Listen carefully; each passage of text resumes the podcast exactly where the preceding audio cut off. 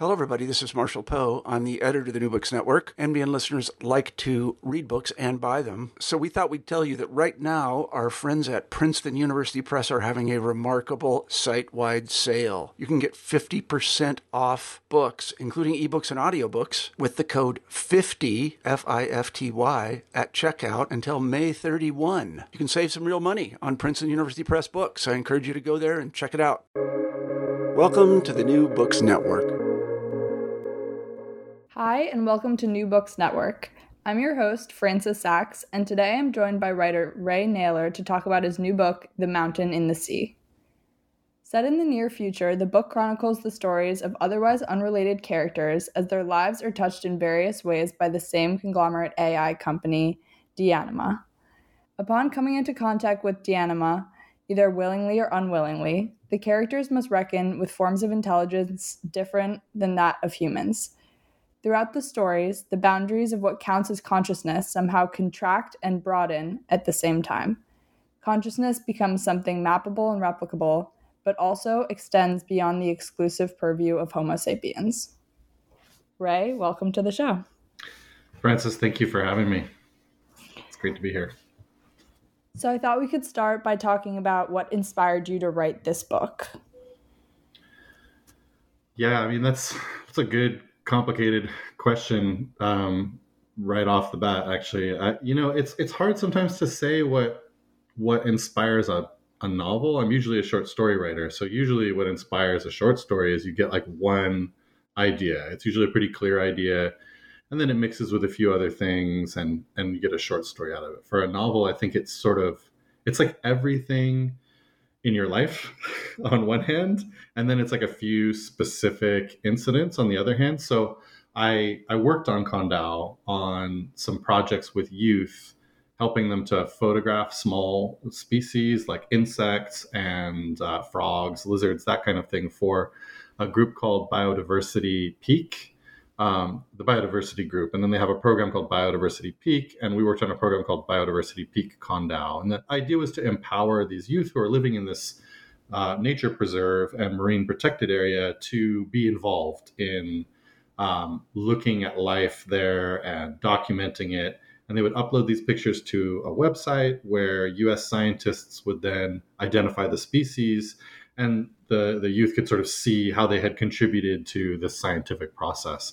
It was really interesting, and especially because we had this big ambition to have them also learn how to scuba dive so they could go out and photograph the reefs and all of the life out there.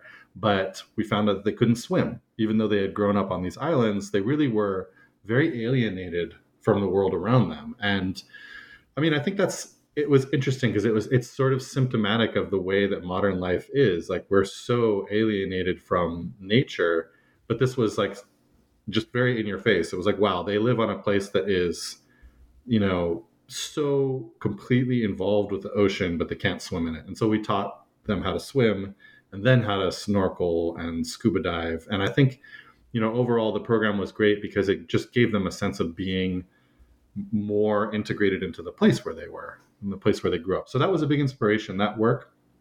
Also just my fascination with the octopus and with animal intelligence in general. It's something that I've been really interested in for a long time. I'm interested in biosemiotics, which is a kind of, seems like a very esoteric title, but it's a pretty basic idea. It's the idea that life fundamentally exists of the exchange of information.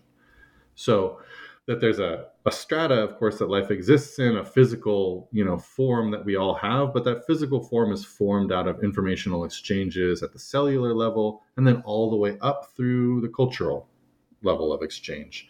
And that basically each one of us is this constant process of exchanging information, both internally within our own systems, and then externally with other agents, other people, parts of the environment, animals, etc. So that kind of fascination, that sort of concrete experience, combines with my fascination with misunderstanding. So I've spent 20 years living outside of the United States and very much outside of my own context that I grew up in. I grew up in California, and I pretty solidly grew up in one place. I mean, a lot of Americans move around, but I actually spent my entire education in California, from kindergarten all the way through graduating from university. So I was very embedded in this one place. And then I moved to Turkmenistan to be a Peace Corps volunteer.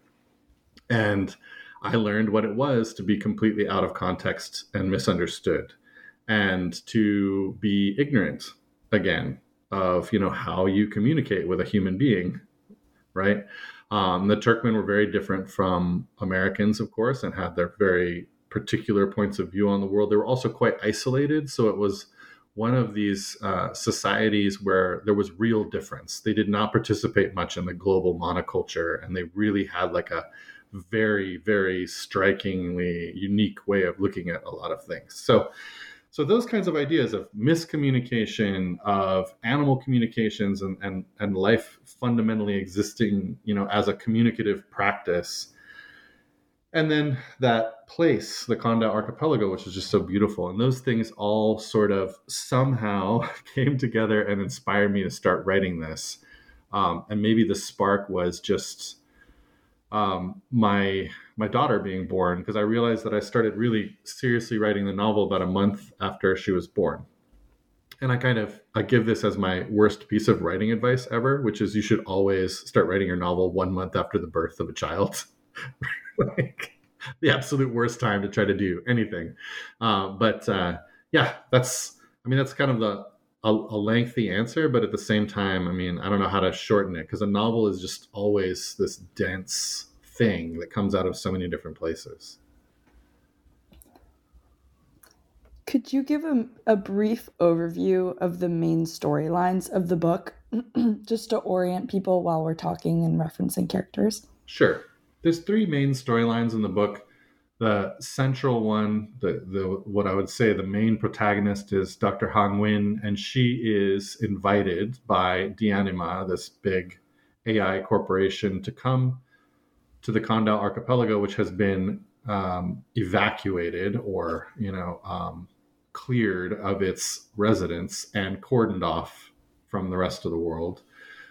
She's invited there to try to establish communication with what the corporation believes is a symbol-using octopus. And I'm very careful about these terms because most animals are probably sentient, meaning they have a sense of self of some kind or another, and an increasing sense of self as they become more complex and their nervous systems grow. So theoretically, right, an insect would have a low sense of self, but there might be some kind of presence there, something that it means to be an insect. And then if you get up to, say, a dolphin probably has a very concrete sense of being an individual in the world. So she's there to try to establish some kind of communications with this species and study it.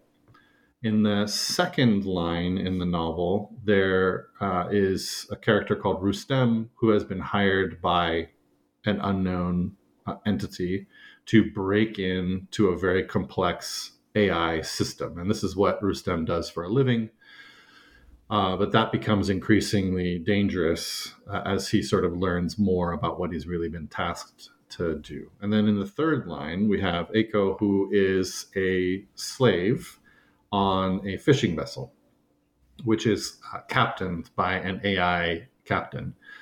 And this third narrative line follows really closely the reality of today, which is that we have tens of thousands of slaves on fishing vessels all over the world. We don't call people slaves anymore. We like to call them, trafficked persons, or come up with other euphemisms, right? But the fact is that slavery is a really widespread part of the modern world. And there may be, in fact, more slaves right now than there ever were in human history, given the large numbers of people that there are. And I would define a slave as anyone who's forced to work for no compensation by another entity and has their freedom taken away from them in some way. So that's something that's happening to millions and millions, tens of millions, let's say. I don't think anyone really has good numbers on it today. So that third line is the closest in some ways to reality, except for the AI captain and the fully autonomous fishing vessel. Otherwise, it's pretty close. So those three narrative lines seem very, very separate, but I promise readers they do converge toward the end of the book. I think that's is that. What do you think? Is that a good enough description to get people started? Perfect. I would be hooked. So the first thing I was struck by when I just opened the book, among the first pages, was just how vivid the imagery of places in your writing, particularly when it's dominated by water. And I feel like every time you introduce a new character, it's within the context of some kind of water. I just wanted to read one of the first lines that you write in the book, it stuck with me so much, which was, "The plastic awning of the cafe streamed with rain. Under its shelter, wreathed in kitchen steam and human chatter, waiters wove between tables with streaming bowls of soup, glasses of iced coffee, and bottles of beer. Beyond the walls of rain, electric motorbikes swept past like luminescent fish." Why does water play such a big role in the backdrop of this book, and also the forefront of this book? It's really interesting. I had never actually thought about it, but you're right. The four books of The Mountain in the Sea all have to do with water and take place sort of on or near or, in the water in some way. Yeah, that's kind of a revelation for me. I actually had not thought about that. So it must be something that's operating kind of underneath my very conscious level of structuring the book. But I do think that a big part of the book's idea is that we come from the ocean, right? We really do, and we do carry the ocean, the salinity levels of the ocean, the traces of our evolutionary history and our sort of march out of the sea with us. And I think that for me, water is very closely tied to an idea of connectivity with the world.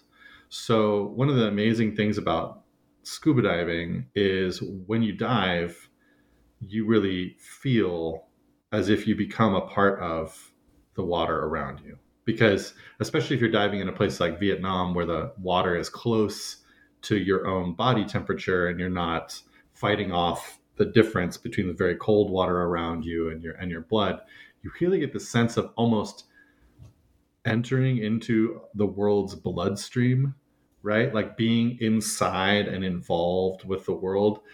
And I was always, I feel that when I'm around, the ocean, but I also feel it like with rain and things like that. Water sort of forces us into connection with the world in a way that air does not. Air is really interesting because, in Buddhist meditation, one of the things that they'll try to get you to do is to concentrate on the breath. And the reason you need to concentrate on the breath is because air doesn't feel like a medium at all. It's as if there's just nothing there and we're drifting around. We're not connected to the world. We're completely independent. It gives us this false sense of disconnectedness. I think that water removes that, and it really pulls you back into the fact that you are an object in the world, living inside it, with it, and subject to it.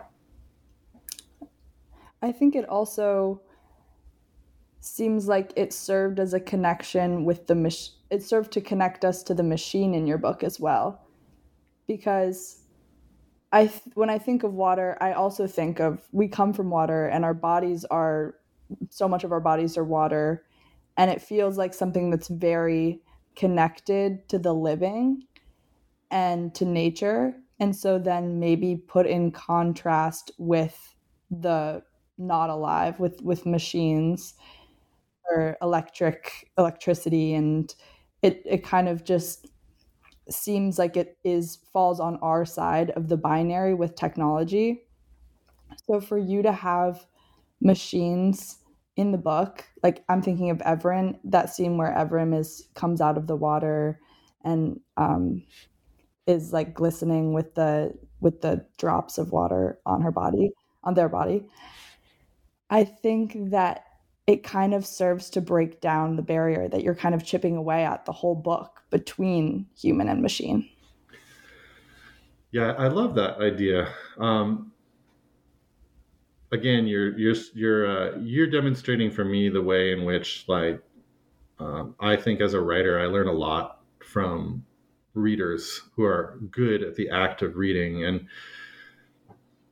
I've always said this, but sometimes it doesn't feel entirely true, that I'm just one reader in the end of my own work, and that the work is really not complete until it connects with the mind of a reader. But you're doing a good job of demonstrating why that's really true, because that's not something that, again, I wasn't. There are metaphors that I consciously constructed in the book that I was very, very aware of, and there are other things that kind of extend out from that awareness. And one of the points maybe of the book, and I think a point in general that I would make about consciousness, is that consciousness exists in this narrow sort of strip between unknowns, the unknown sort of other, which we can't fully communicate with or articulate, everything that's around us, and reality as it is rather than as we perceive it. And then underneath that, the unknown self, all of this neural activity, all of this cellular communication, all of the things that are happening in our own body and even in our own minds that we're not really aware of, and that push up into our motivations and make us think and do things that we're not aware of. And I think when you're a writer, some of the writing is occurring in that band, and some of the writing is occurring also just below that band.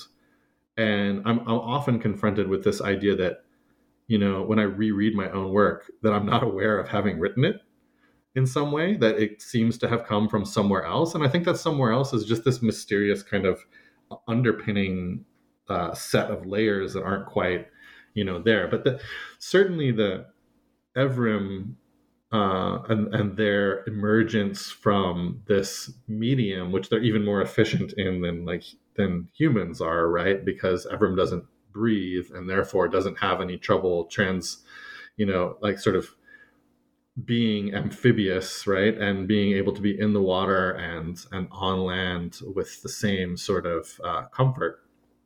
That for me, yeah, it's a lot of the book is about trying to transcend binary barriers. One of the initial binary barriers was just a challenge I set up for myself, where I was told by someone, well, books can either be really informative or they can be really entertaining.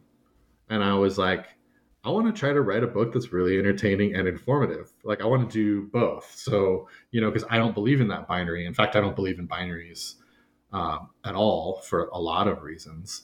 But because I think that they're sort of a pernicious construct and a way of categorizing things that leads to all kind of false categorizations. But that's a really good point. There's this moment in the book where Evrim sort of shatters that binary. But I think Evrim as a character in general is a shattering for me of that binary between machine and human.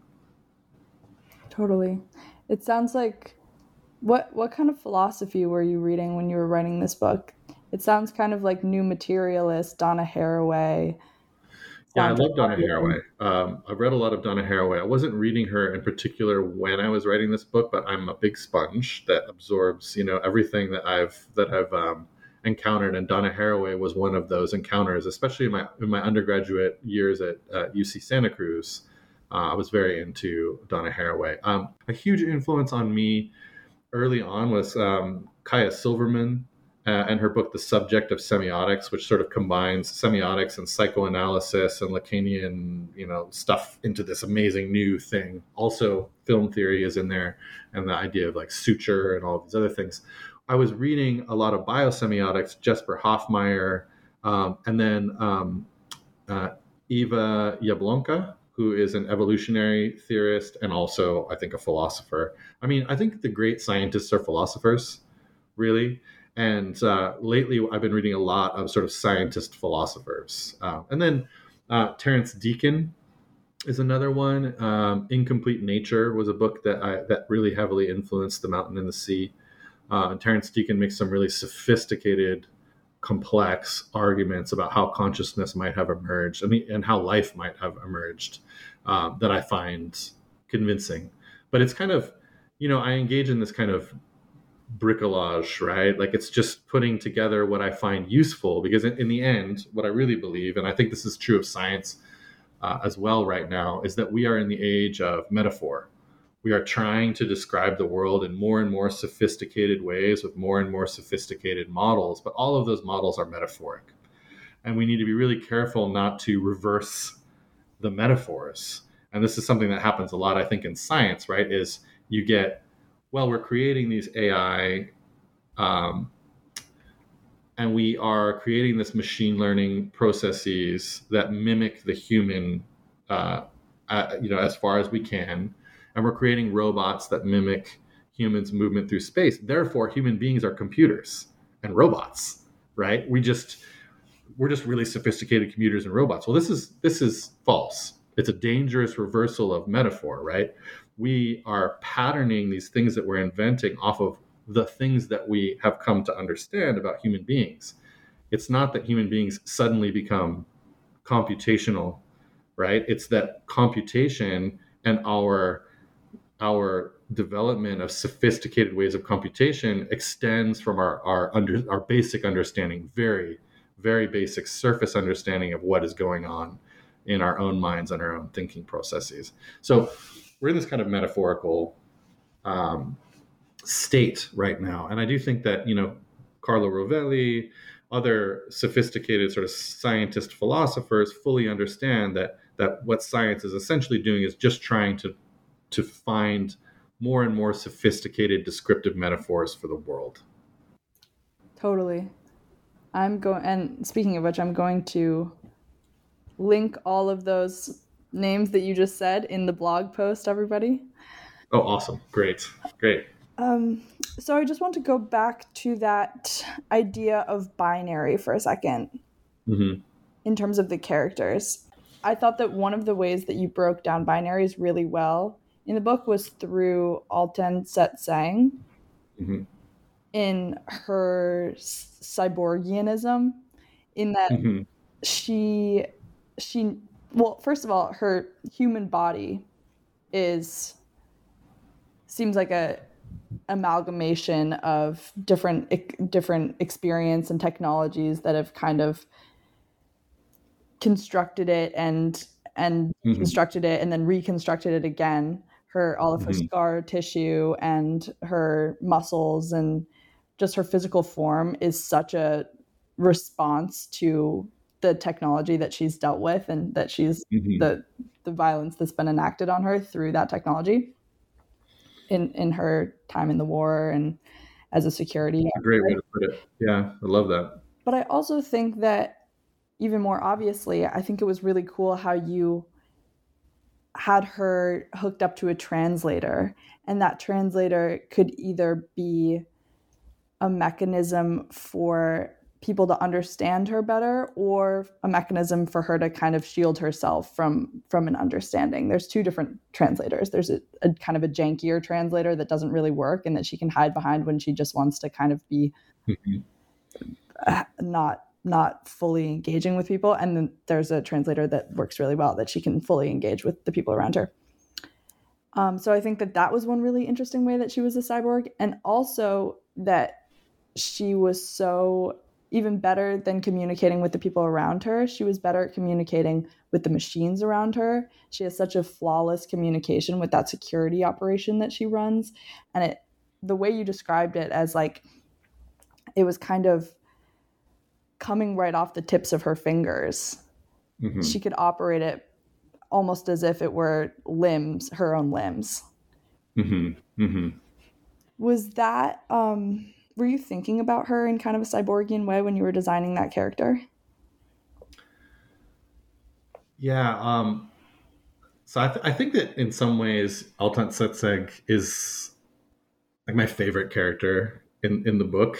I love all my characters, they're like children and they're all wonderful. But for me, she allows the book to do things that it couldn't do without her. And one of those is really exploring where the boundaries of the body are, right? Like, where does the body end?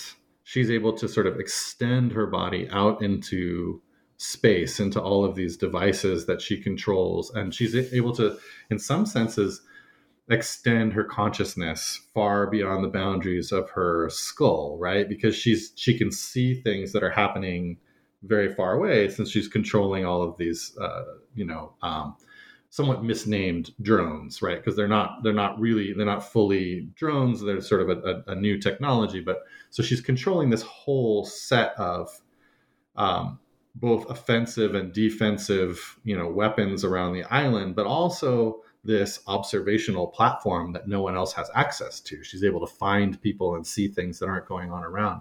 So she has this presence that extends outside of her body.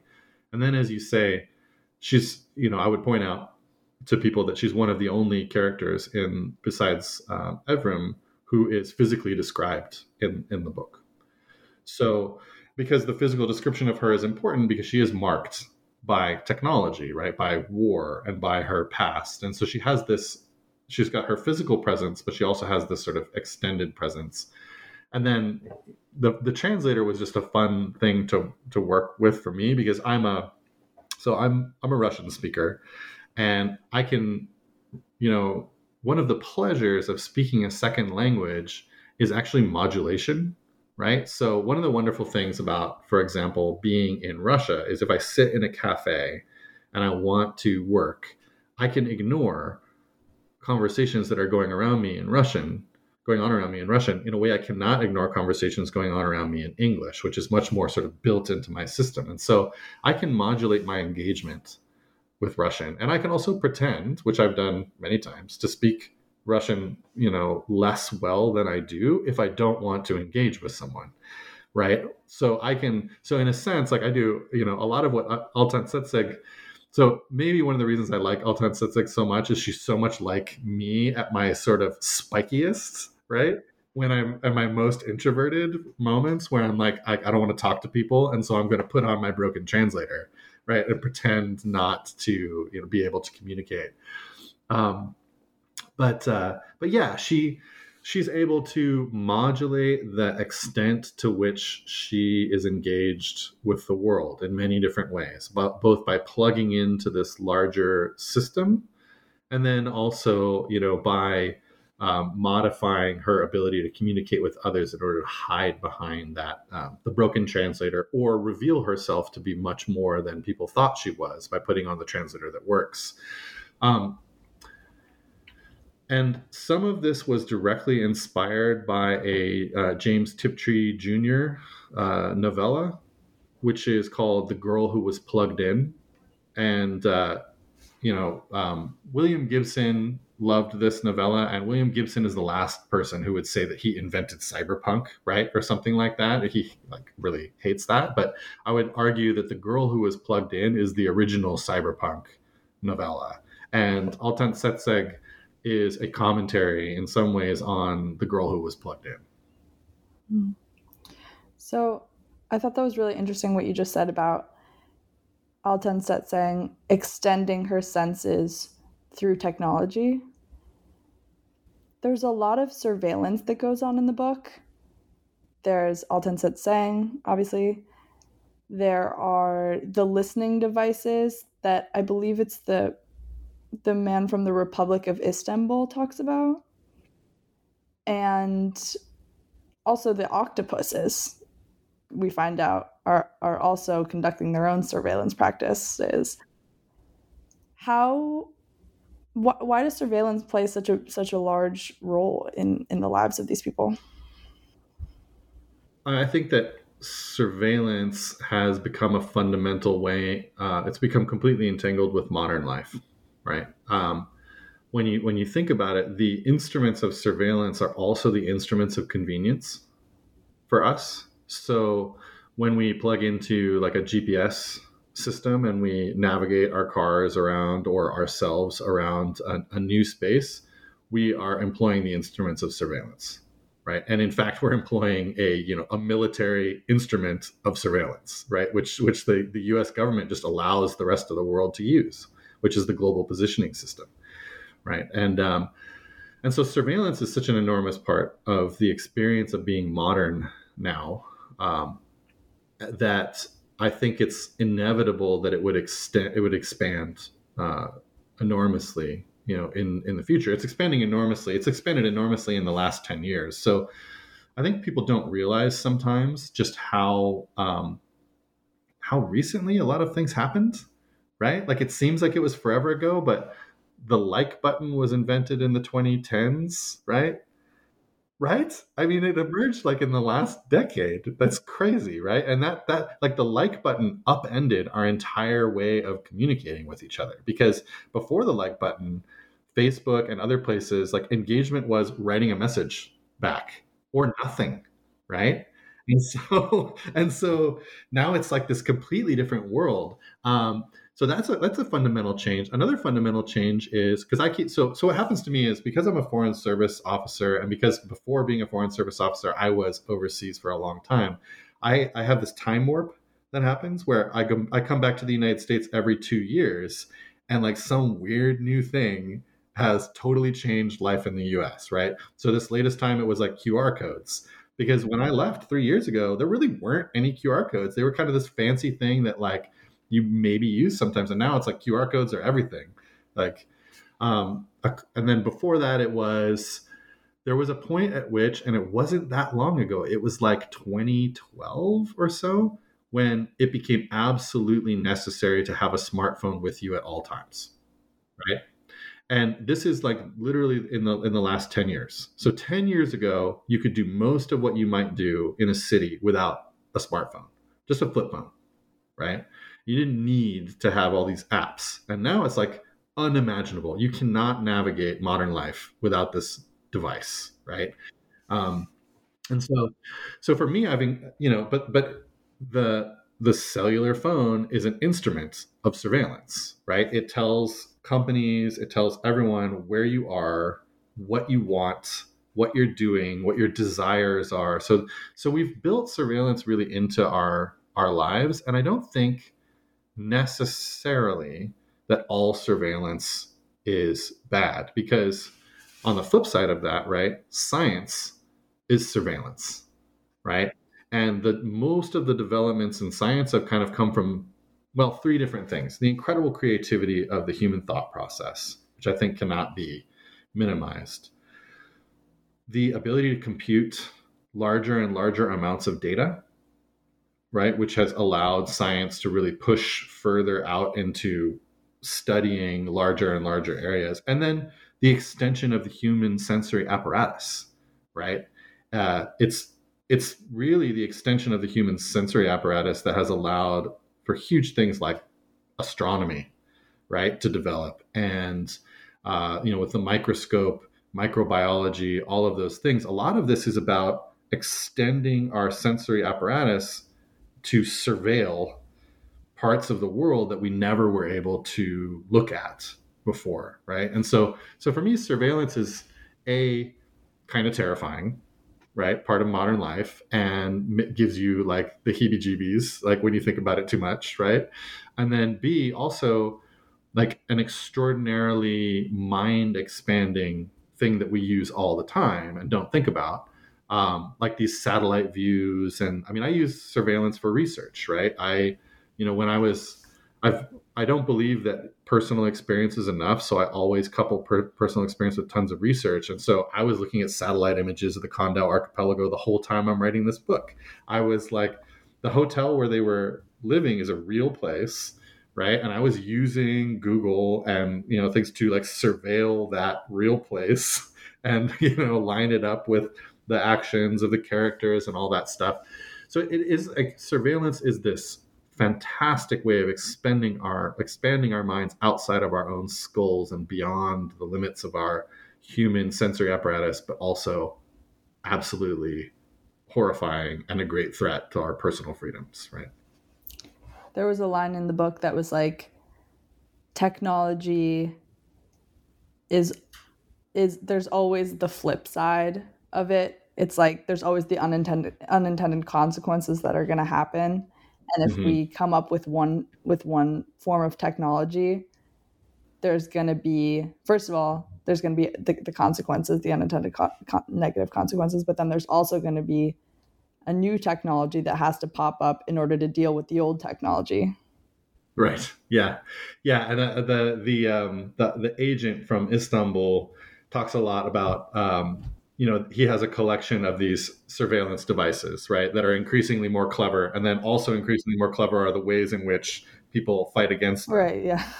And, he talks about like the thousands and thousands of human hours spent both inventing these things and trying to eliminate them. And I think that's a good sort of way of talking, in general about like technology. It's like all of these amazing human inventions, and then all of these inventions invented to counter the negative effects of those human inventions. Yeah. Right. Go ahead. Sorry. You go if it's still about this. I was going to change. No. It's totally fine. Okay. I wanted to talk now about the octopuses. I think part of the reason I found this book so terrific is because it's so scientifically compelling. Like I learned a lot about octopuses even as they are now. Mm-hmm. How do you understand octopus intelligence? Well, so... Or let me narrow the question maybe. Sure. How is it different from human intelligence just in the way that it's organized bodily? Yeah. So backing up a little bit from that, there's an interesting thing that English has that almost no other language really has, and that's phrasal verbs. And I think phrasal verbs are an interesting place to start, because phrasal verbs are things like, I'll pick you up on the way to the theater, and then since we're going in the same direction, I can drop you off at this place, right? Well, pick up and drop off and leave behind and, get over something, right? All of what phrasal verbs are really interesting is they are all physical metaphors of how the body operates in its environment, right? And so they frustrate people trying to learn English because they replace English verbs that are that have counterparts in other languages, right? We would never say anything except I'll pick you up. But in fact, it's like there is a verb that's replacing, right? And there's a verb that dropping someone off is, replacing, right? I mean, there's verbs like deposit or, collect that we don't use. We just use like these phrasal verbs. What phrasal verbs show to me is the importance of embodiment in meaning. So our meaning, and this is one of the reasons, for example, why artificial intelligence doesn't work very well and why robots really struggle despite decades of money being poured into developing them. They're still sort of staggering around. Living things are embedded in space and time in a way that is completely fluid, in which we form a part of a loop with our environment. And all of our communications emerge out of that physical embodiment within an environment. So this was an idea that I was really taking very seriously coming into the book, which is if you're going to speak, if you're going to communicate with another animal with such a physically different way of being in the world, that communication is going to be really difficult. And so some readers have complained, for example, that there's not enough progress made in the communication with the octopus. And I would counter that I think, in fact, I was a little bit optimistic about how easy it might be to communicate with the octopus. And I was a little bit optimistic on purpose to kind of give the readers something. In fact, I think it would be nearly impossible, right? Because we have this very centralized collection of neurons all leading back to our brain. And then this spinal cord that radiates those commands kind of out to our limbs. And this is underplaying in some ways the new science that we've found that really shows how much more integrated our nervous system is with our gut and like other things. But I'm somewhat simplifying. But in general, you can say that creatures with a spine and a large brain at the end of that spine are pretty centralized systems where a lot of the activity, the neural activity is occurring inside that centralized brain behind our skulls. Octopuses are not structured like this at all. most of their neurons are in their limbs, and they have a very strange neural structure where they have neurons that go throughout their limbs, and then they also have a circular neural sort of loop so that the limbs appear to be able to communicate, sort of think about their environment in a sense by themselves, and then also maybe communicate those thoughts to one another in a ring that goes around the limbs. And then they do have a sophisticated central brain, but because it's not the destination of some of that neural activity and it's not as sort of top down in its structure, you can sort of think about the octopus's mind as being suffused throughout its body in a way that human beings' brains are not. So the octopus is almost, in a way, a mind in the ocean, right? Like a brain sort of floating around with limbs that are exploring these things. And what would it be like to be that? I mean, I think that what happens quite often with an octopus, and you can see this in videos of the way that octopuses interact with their environment, is that when startled, the octopus's control system will immediately revert to that central brain and it will start doing things very quickly. But when it's not, and when it's just sort of in its regular mode, it's kind of just walking around, and those limbs are thinking about touching things, they're reaching out, they're exploring, they're doing stuff. And I think it's a little bit like what it would be like. Okay, so do you drive? Okay, so people who drive, I think all of us have had the experience of waking up while driving, right? Where you're like, oh crap, I have been in charge of, thousands of pounds of careening metal without being aware of it. That is really bad. I think that an octopus probably spends a good deal of its time in that state, where the central mind is sort of daydreaming while its limbs are doing other things that it's not entirely aware of. And then all of a sudden it'll be like, oh, predator, right? And kind of centralize its activity. So I think it's something like that, but there's other weird things going on. So for example, if an octopus learns something new with one eye and one side of its body, the other side of its body and the other eye won't learn that thing for a day. So there's some kind of weird hemispheric disconnection going on inside the octopus as well. So the octopus is just a great example of how science is amazing, but science is still quite limited in its reach. And there's a lot of things that we're not fully understanding going on there. But I think that, the main idea is that I wanted the challenge to be convincing. It's not like, these octopuses show up and all of a sudden we're basically, composing a grammar of their symbolic communication, right? Instead, it's like misstep after miscommunication after, semi-violent negative encounter after,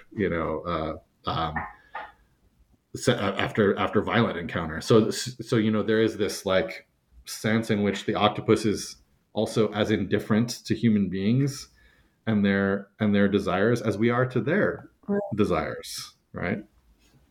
It really was, it was just another example that was making me think a lot about the idea of selfhood, in that the octopus, it does feel like a decentralized self, or like it's hard to pinpoint where self lies in the octopus.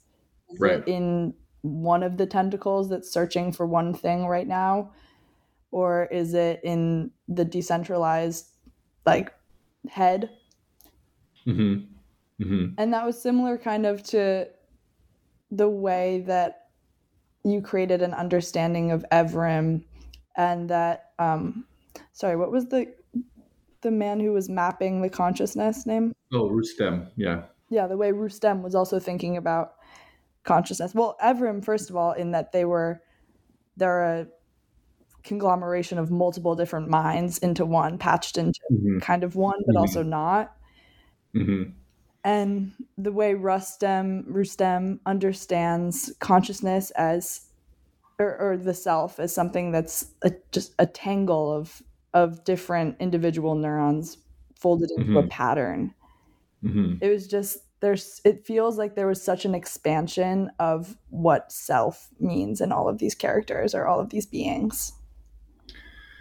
Yeah, and I think that, you know, in reality, that's true. So, I mean, one of the things that that I'm always aware of is, you know, the self exists in what I like to call place time, right? So we exist in space time, of course. I mean, we have this, you know, sense of forward motion, and there's a way in which time is, you know, is not real, but it's also created by gravity and all these things. And we understand that. I think we're educated to understand that, at least theoretically.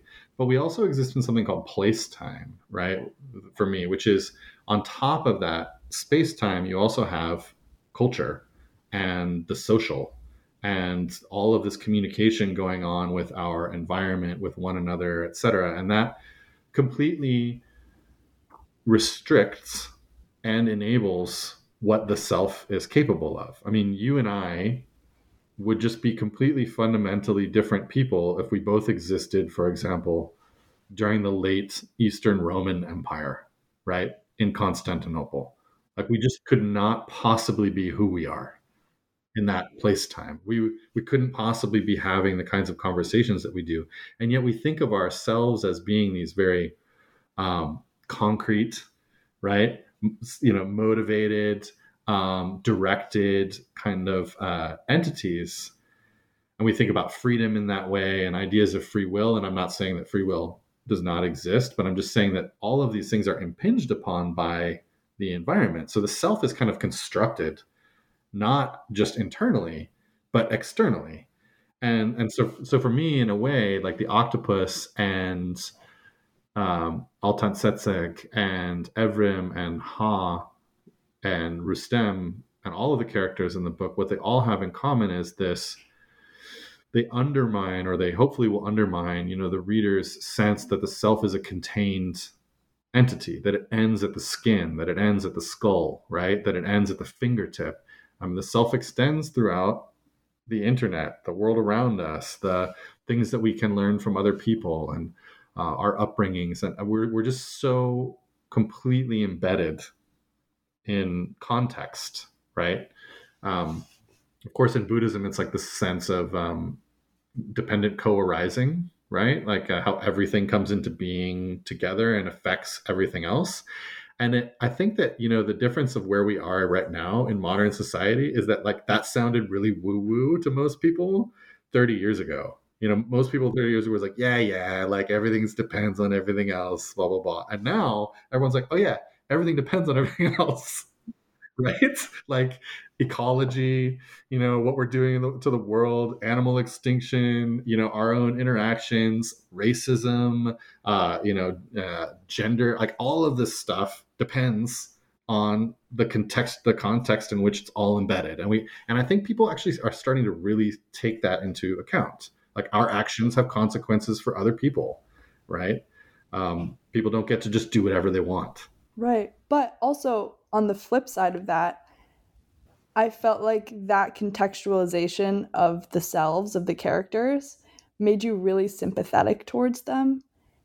Like, there was nobody that was the villain of the story.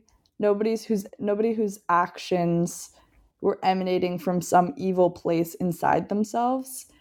Everybody was really deeply ingrained in the system and the structures that encapsulated them. Like, it seemed like the only real evil in the story, it wasn't even like the corporations that were creating these profit-driven activities, or like that were the reason that the people were being enslaved on the ships. It was like a structure or a kind of outlook of indifference. Mm-hmm. That was the real villain in the story. Do you feel like that's true? Yeah, you got it. That's it. Indifference is the real villain in the story. And I think, you know, we as a society need to give up in some ways on our ideas of villains, right? There's no Iago right? That was interesting hundreds of years ago, but now we've come to realize that, you know, the real things are structures that create people who do bad things, but those people are doing bad things because of the way that they've been formed by a structure, right? Generally. And so, yeah, that's exactly it. And indifference, I think, is the great poison, I think, especially in the Western system. It's the thing that poisons all of our interactions with one another, and it poisons our interaction with the world. The false idea that we can just do whatever we want and we don't have to think about the consequences of those things. I mean, I think one of the confrontations that's happening right now in society is that it used to be that people could think, and it seemed reasonable to think, if I say something, it is my intent that matters, right? I am the sort of master of what comes out of my mouth and what it means. And now they're being confronted with the fact that meaning exists only in context. And the way the listener is affected by what's being said is not only just kind of important, but in fact, integral to the act of communication itself. And so, no, you're not the master of, you know, the things that you say, and you don't determine their meaning. Meaning is determined collectively by society, and meanings are changing, right? And that has to be accounted for. And I think that's actually one of the frustrations that I see with, and this happens, you know, I don't want to say it's exclusive, but it happens a lot with older people who grew up in a society where they felt that meaning was created by the speaker, right? And that the person receiving the words did not get to respond to that in the same way. And I think that way of understanding meaning is dying away. But we're going through this really uncomfortable cultural moment where people are like, no, I'm not racist, for example, right? And then you have people saying, no, like, your actions are racist, and it's not because it doesn't depend on whether you intend them to be so. It's because they're embedded within a system of racism which you are partaking in, you know, et cetera. So I think that they're important things to be considering sort of as a society as well, right? But yeah, indifference, you totally got it. I feel like there was also, though, it wasn't that you were letting the characters off the hook completely. Like, they were also responsible for their individual indifference. Yes, 100%. I don't believe that. I don't believe that people are not responsible. You know, I don't think that people can be, left off the hook is a good way to put it, right? And a good metaphor for a for a book that takes place in and around the ocean, too. But yeah, they really can't be, because their actions have consequences, and because we are, even if we are only apes in a way, right? We are apes with incredibly sophisticated minds that allow us to make choices. And even under duress, most of us can make better or worse choices. I say most of us because there are people who are so subject to, you know, abuses of one type or another that they're not able any longer to make good choices. And unfortunately, in our society, those people who are unable to make good choices tend to be the ones who are also subjected to the justice system the most. Well, I'm looking at the clock, and I think that this is all the time we have. This is wonderful. Thank you so much.